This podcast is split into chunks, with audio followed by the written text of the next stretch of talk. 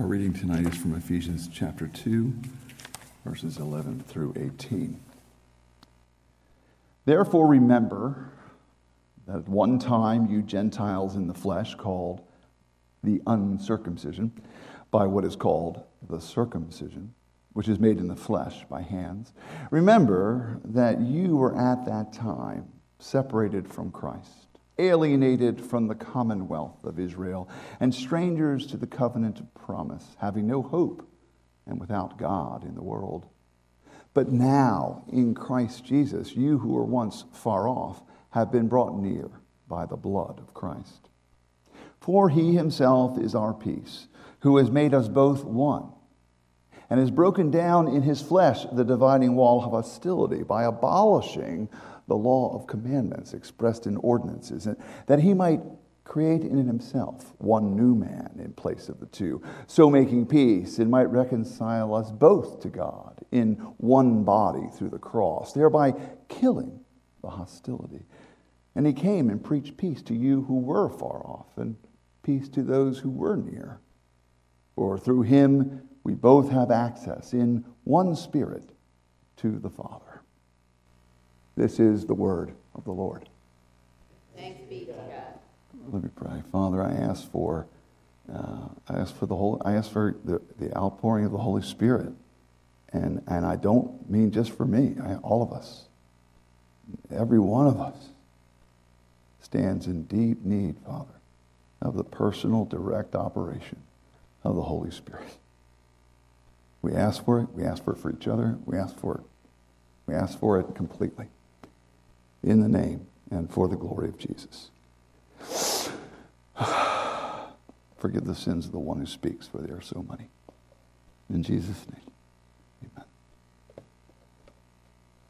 Uh, see if you can uh, complete this nursery rhyme. Uh, remember, remember. Very good. The 5th of November. Does anybody remember what that is? The 5th of November?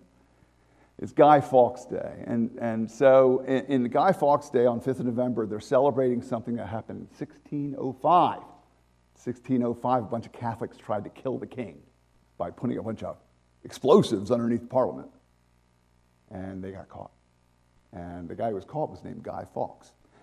And the only thing I thought was interesting when I was reading that story was just how old uh. It's been around a long time. Here's another one. Um, you can't answer this if you're older than me. What day does this refer to? A day that shall live in infamy.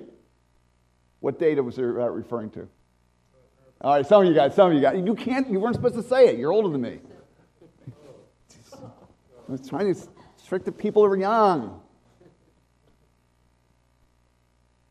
You've heard this expression never forget. Never forget. It's the, kind, it's the kind of inscription you'll find at a Holocaust museum, well, Holocaust museums. And Holocaust museums are everywhere.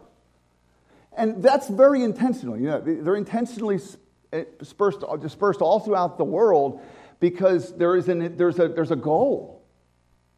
Never forget. We must remember. We must remember. But you know what's funny? You know, we've already forgotten culturally Guy Fawkes Day. Like that was 400 years ago. Sure, it's a while. That's a good long time ago. But it's interesting how the mind, the memory, there, there's things we just were so sure we're going to ever remember. Now, you, having grown up or gone through, uh, having grown up in a, in, a, in, in a culture where the day that lived in infamy is very present for your mind. But there's a younger generation, doesn't mean anything. Remember! Remember is this kind of this slogan that happens. It usually happens actually on Mount Davidson. You know the beautiful cross on Mount Davidson? That is actually a memorial, a remembrance of the Armenian genocide. And I bet you nobody in this room can tell me what year that happened. Oh, Corey, I would have been impressed. But I, even I, I don't know. I did, it's in the 19th. Uh, it, uh, I, can't, I couldn't tell you. I don't know. I don't know. I didn't look it up. if only we had little computers in our pockets so we could find out all this information out and look it up. Now, of course, we can, but the, the world tries to remember. There's a, there's a function, there's a desire there to remember. Look at, look at the very first word of our text. It's actually the second word, uh, uh, uh, but in, in the Greek it's first. In the Greek it's first. And that's important because Greek grammar, you can move words around because of the way, they, the way the words are designed. But when you put a word in front in Greek, when you put a, it, you're saying something dramatic about it. Do you see the second remember? There's a second remember there in, the, in, in your ESV translation. It's, it's in the beginning of verse 12. That second remember does not exist in the text. But why is it there? Well, because the translator, Paul writes these long passages and he did long, convoluted phrases. But remember is the command controlling this entire paragraph. It's the imperative. Remember. It's the command. It's in a voice called the imperative voice, a voice we don't even have in our, in our English language. So it's very hard to communicate the urgency, the immediacy, and the power of Paul's thinking, but that's why the ESV writers mention it twice. So you can hear how important it is. That, that double translation is meant to get at the syntax of why he started with the word. They're trying to, they're trying to capture Paul's syntax because Paul's saying, remember in a very bold way. He's making a point of it, as it were. And so do the translators of the ESV. So, so remember. it's funny, I was even thinking, just, just right out the gate. I, I, it's, it's funny how weak a word that is in English. When I do communion every week, and I always get to this point, and this always happens do this in remembrance of me. Do this and remember me. Remember me is a weak statement in English. In, in our English language, to remember me just means like, will you think about me again? Will you remember me? In fact, when Jesus says it in, the, in, the, in our translation, that, that's what it sounds like to me. That is not what it means in the, in the Hebrew at all. Uh, in fact, one of the Ten Commandments is remember the Sabbath day to keep it holy. One of the, one of the Ten Commandments is, a, is an imperative to remember. And I don't think that merely means bring up a memory, right? like, oh, I, I brought up a memory of the Sabbath, and therefore I this. No, no, no, no, no, no, no. In Hebrew, to remember something is, is, is to meditate upon it, is to focus on it. In fact, memory often, and the idea or the action of remembering implies a physical act, an external act in the world. So this isn't remembering like I picture a very Western uh, response to this text. Be like, remember, be like, while you're sitting on your on your daybed, remember what you used to be. Uh, that's not what it's saying. It's not saying idly think. No, no, no, no, no. No, no, no, no. In the mind of Paul and his Hebraic thinking and his, and his attachment to the Aramaic and Hebraic language, he is talking about the Old Testament idea and that is ripe with action, almost like a remembering that, that acts on what it says. And to remember something is to do something about it. Mm, I love that. It's a lot more. It's a lot more. It's got a lot more punch, doesn't it? And it makes a lot more sense of how Paul could say remember and wants you to capture these truths and apply them. So, remember. So, what are we going to try to remember? What are we going to hope, hope to remember today of this command? Three things that we'll look at here today. Three things. He's calling you to remember. First thing he wants you to remember is who's the boss? Who's the boss? The second thing he wants you to remember is uh, where you came from. Where, where, where you came from. Remember where you came from. And finally, he wants you to remember who you are now. He wants, the me- he wants memory to engage the now and the near in the text. He, he wants a, rem- a, remembering, a remembering that, is, that you're, you're doing daily as a function of how you live in the present, is by living in a memory, a remembering of who you are in Jesus. So that's, that's, that's, that's the command, and, and that's what we're hoping we'll, we'll learn something about tonight as we come together. The only other notes that I want to uh, engage in here is uh, this is a little tricky for me in one sense. This memory, remember, is given to a group. It's, it's all the plural.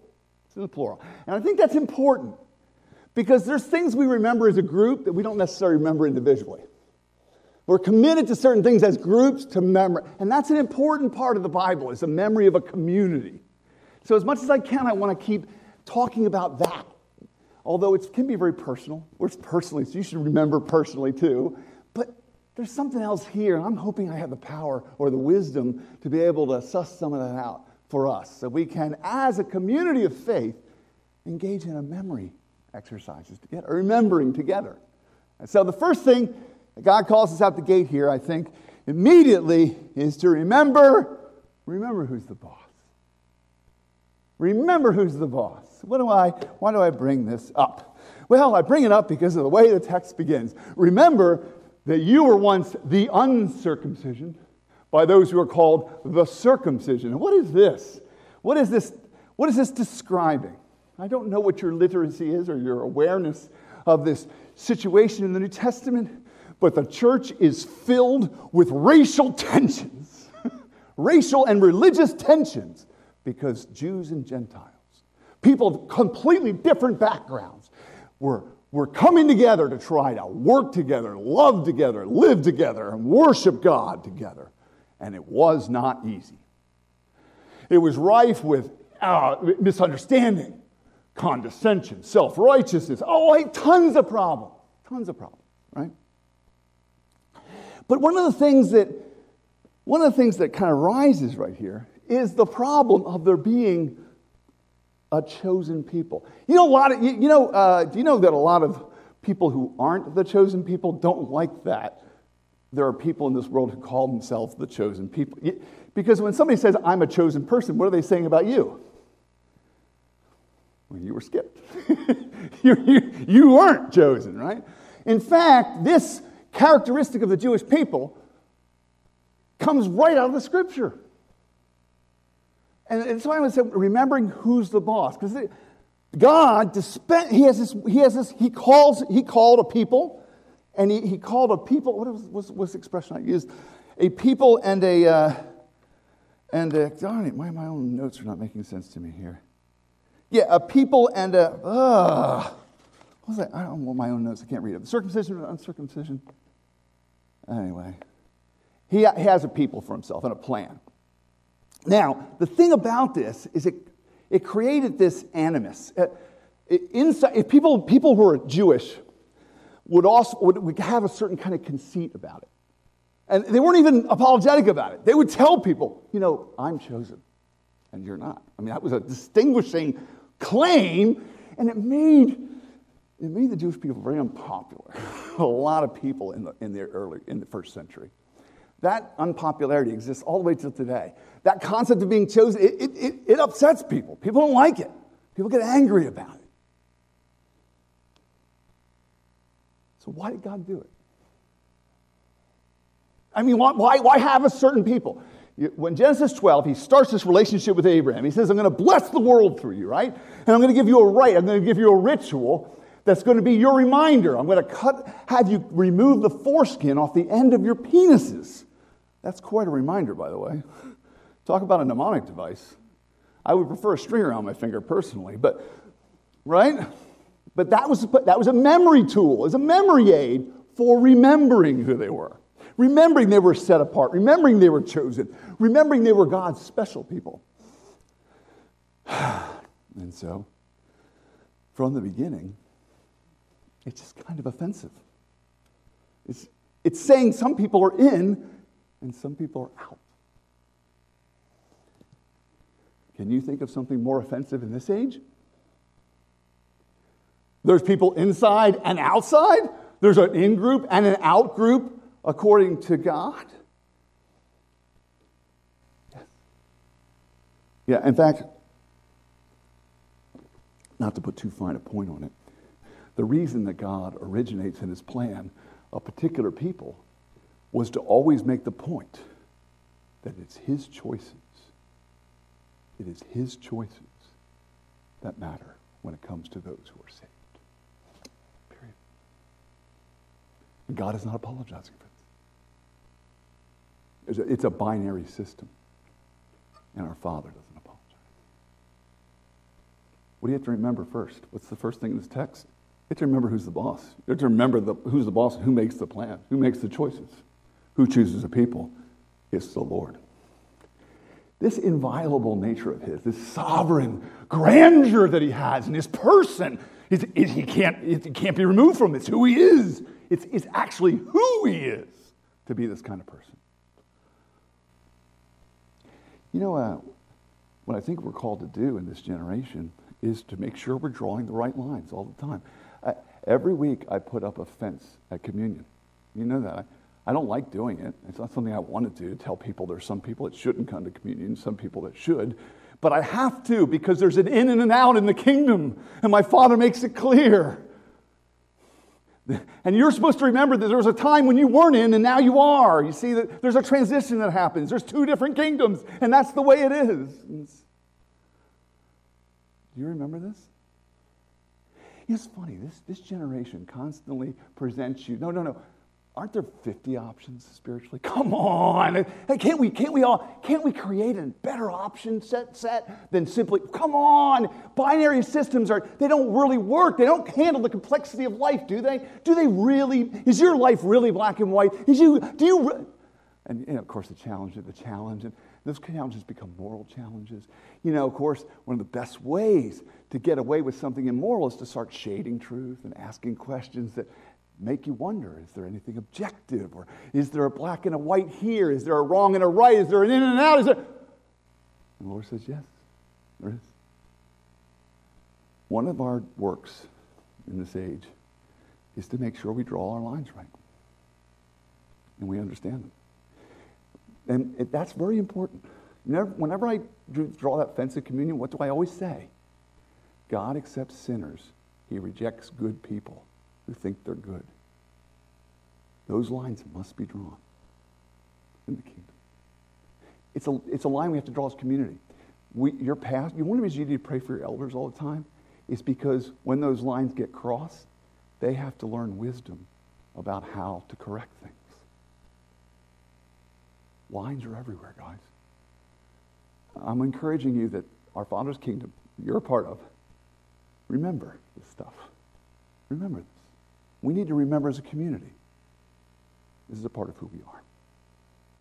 Okay, let's go on. So, right here at the beginning, right, right in the text, it, engages us immediately. There's a purpose and a function that God had by having an uncircumcised group and a circumcised group that He was going to slap together in Jesus.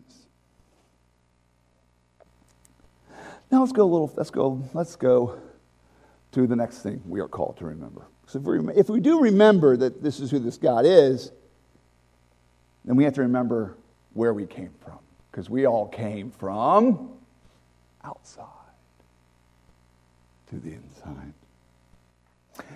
Remember where you came from.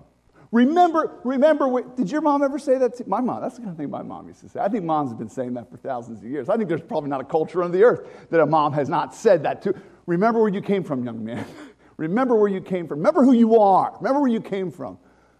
Uh, don't act too big for your britches. There you go. Somebody's heard that before. And it's not surprising that it's you, Corey, is it? Now, this is interesting. I just want to bring up a little point. Some of you are familiar with Philippians 3.13, forgetting what lies behind. Right? Paul talks about having reached for the goal, the upward call. He forgets what lies behind. So are we supposed to forget or remember? what am I supposed to do? What, why is the scripture giving me mixed messages here? And, and, that can be a little challenging, I know, but I think we can walk into this in a, in a really beautiful way. A really beautiful way. All of us have a data point. We have memories of things we've done and been, places we've been, things we said. Now, of those memories, they're like, they're like data points to us. And, and those data points, there's one sense in which we are never to use those data points.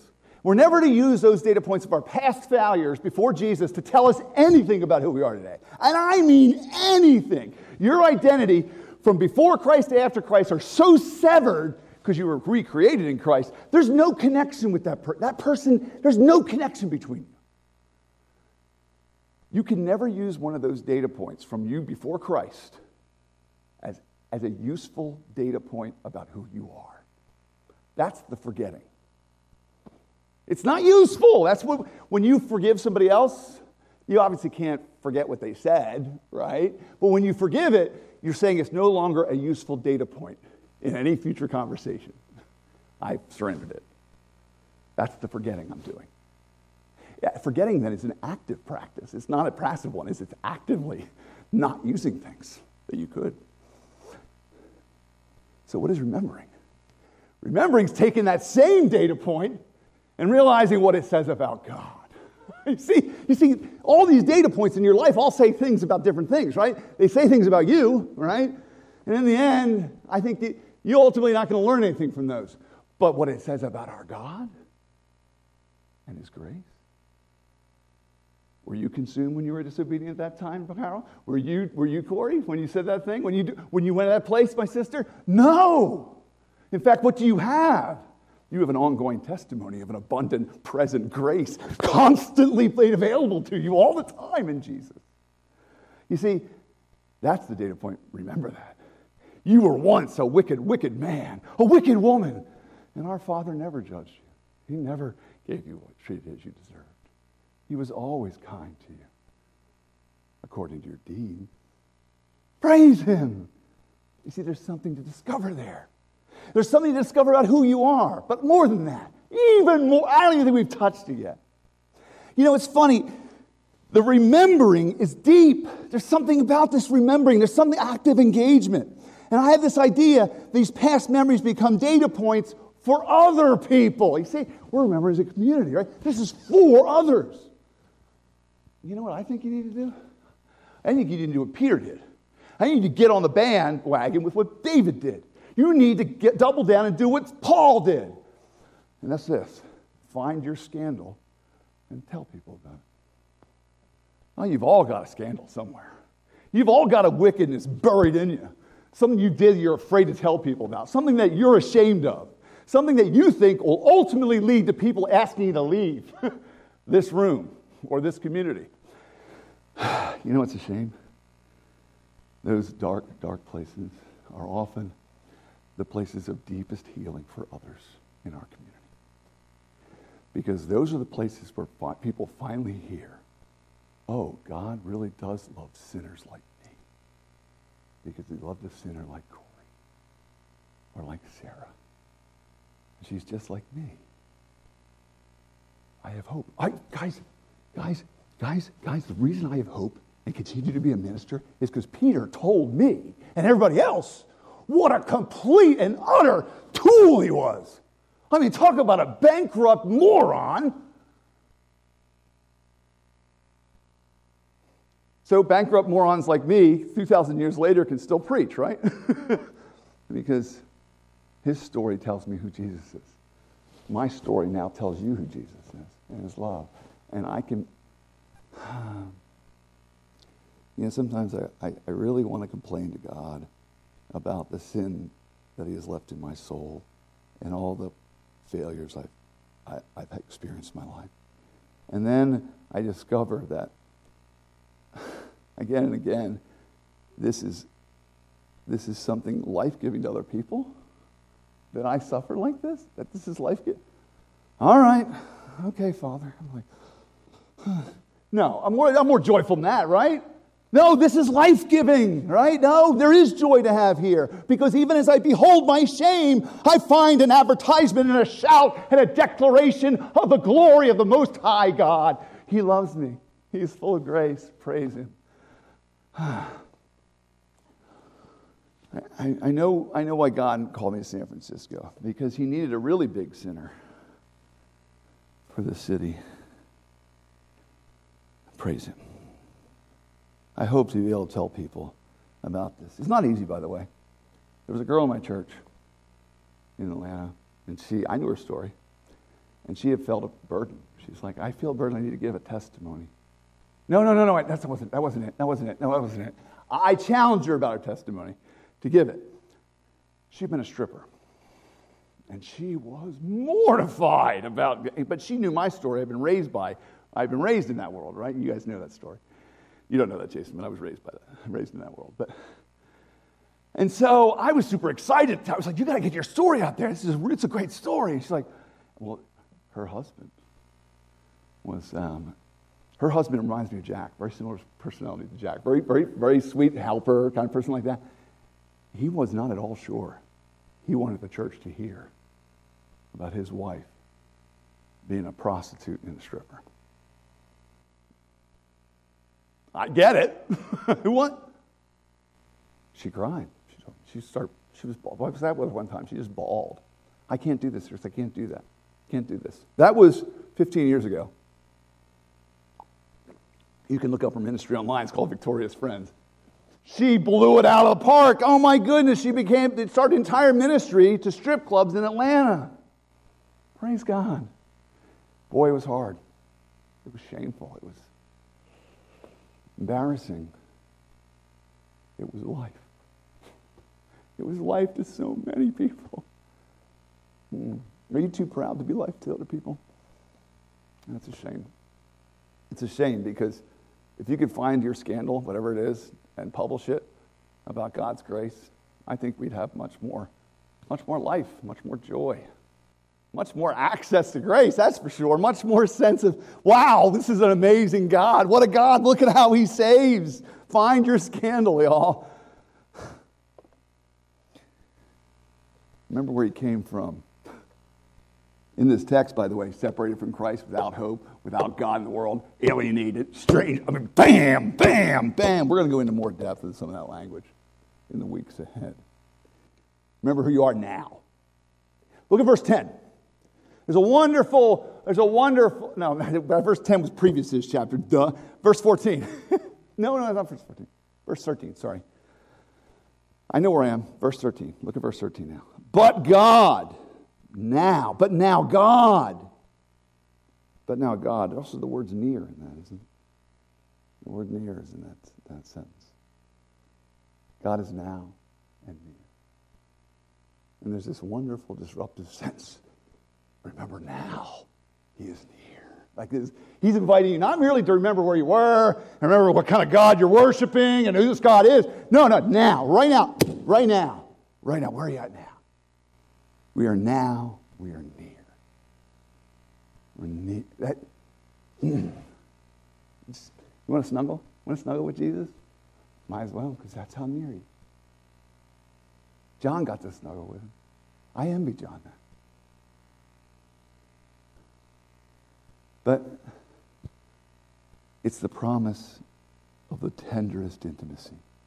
You know, we've been, you know, we know all these prepositions I'm always telling you about, and we take an eternal God, an everlasting God, a God greater than the span of the known universe, and yet we describe his presence in this room with preposition. He's in me, I'm in him. We're like, where he's, he's before me and behind me. You know, that way David's bumping into him in Psalm 139. He's around me and he's on me and he's.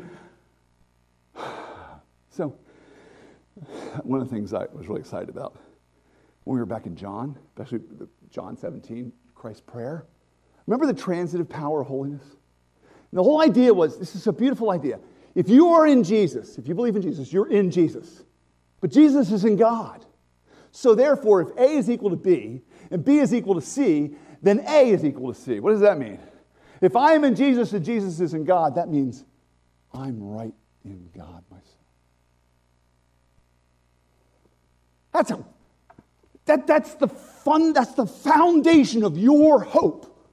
All of us. That's, that's what makes it real. That's how the cross can be effective. You are in him. That's how its blood can be effective on uh, uh, can, can cleanse your sin because you're in him. There's a union, there's an intimacy that's happened, right? Okay, what's kind of cool about this though is the transitive power winds up being completely distributed among all of us. So what happens is like this so it's, it's me and Ted and Corey in Him, who's in God. So we are all three in God together. That's what this text is. So look at the one. Look at the one. He talks about this union in the word one. Eh, the, the, first, the first reference is in verse 14. He just says, he just uses one that he calls about one new man in verse 15, one body in verse 16, one spirit in verse 18. And we're going to unpack this oneness and what it means, but, but it's, not, it's not a goal here. It's not a goal for us to be one. That's not what it's talking about. It's talking about what God has made. It's a declare, it's a declaration of what we are. Now, and I, I guess what I wanted to end with this, remember, remembering who we are now, is remembering a, a source of joy and hope right now and present right now. In other words, so if I'm called to remember, then I am by default in this sermon reminding you. And you better, you all better be reminding me by the time I forget next week. Because guess what? My mind, my brain's like sand. And I write things in it all the time, and then a wave of trouble comes by, and all of a sudden, it's all erased. Anybody else like this? Anybody else find spiritual truth tends to float in and out of their brain like this? So what I, I need Sean to remind me, I need Deepak to remind me, I need Clay to, I need you all, and you need me to remind you. And this is why we go to worship every week. This is why communion is such a regular ritual. What's this? This is a remind, remember. And, and our remembering is it's, it's this active living engagement, isn't it? Something happens here. You see, that's why this worship get together, it ain't about you coming to listen to me. It's about us feasting on our God. Filled up with our God together. Together. And you know what we become in the moment, even in this moment, we're here in this moment right now? We're greater than the sum of our parts. We're greater than just a collection of people. Why? Did you hear it? He created one new man out of this. Hmm. Now, I want to end with something on this. And it's a challenge even to my heart. Doesn't you see how this how we're supposed to regard each other now? Get this. Gossip. Gossip. Gossip and gospel can't be in the same mouth. A gospel is telling you the good news about Jesus. Gossip is telling you the bad news about Caleb, right? But here's the problem. If I am, we are all, each one of us together in Him, in one new body, and we are in God, we're in Jesus. I, I encourage you, if you're critical of people or you find yourself wanting, wanting to say something, a big or bad report about anybody, I want to encourage you. Test this. Would you say what you're about to say? Would you say what you're about to say about Ted or Sarah or me? Would you say whatever you're about to say? Would you say it about Jesus? Because, because in that moment, uh, we, we have an accountability here, right? We have an accountability of what we say and how we regard each other. And who, the woman who sits here is a princess of the Most High God, unutterably holy.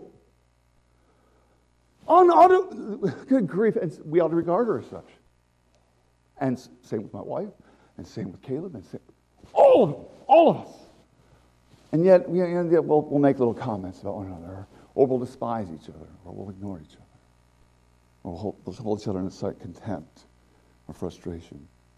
But in this text, you see, and this is what reaches across the racial hatred and the racial problems of that age and even this age, is reaching across in, with a new identity and seeing and cherishing and adoring each other with that identity and seeing it and really seeing, I just see tens everywhere I go. I see tens. These, this is the, these are the gifts of my God. These are his reflections. We are in him. Remember this stuff. Remember.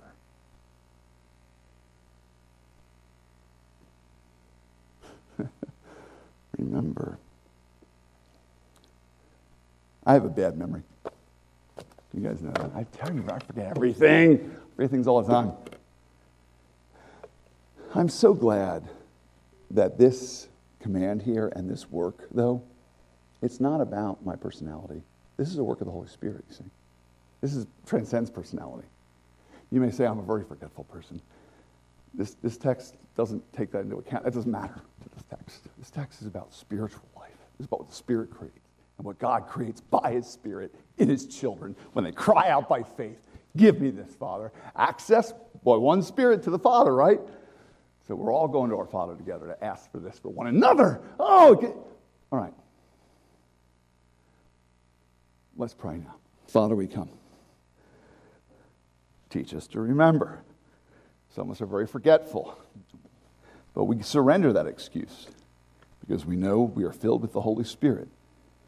And the Holy Spirit doesn't forget who He is, He doesn't forget who you are, and never forgets Jesus. Father, teach us this remembering, this, this remembering that, that, that, that, that fills us with identity that's so useful. Teach us to remember you and your grandeur. If you draw lines, and we, it is up to us to obey them. But in your grandeur, as we remember your grandeur, we remember where we came from. Yeah, we were without hope, without God in this world. But now we remember who we are now. And as we remember who we are now, we're, we're just filled with thanksgiving and joy and a sense of relief and hope in you. Father, we ask for this work by the Holy Spirit this night. We ask for it to, to penetrate our Tuesdays and our Wednesday and, and Wednesdays and, and out into our lives. A deep remembering, a deep remembering as a community and as believers. We pray this in the name of Jesus. Amen.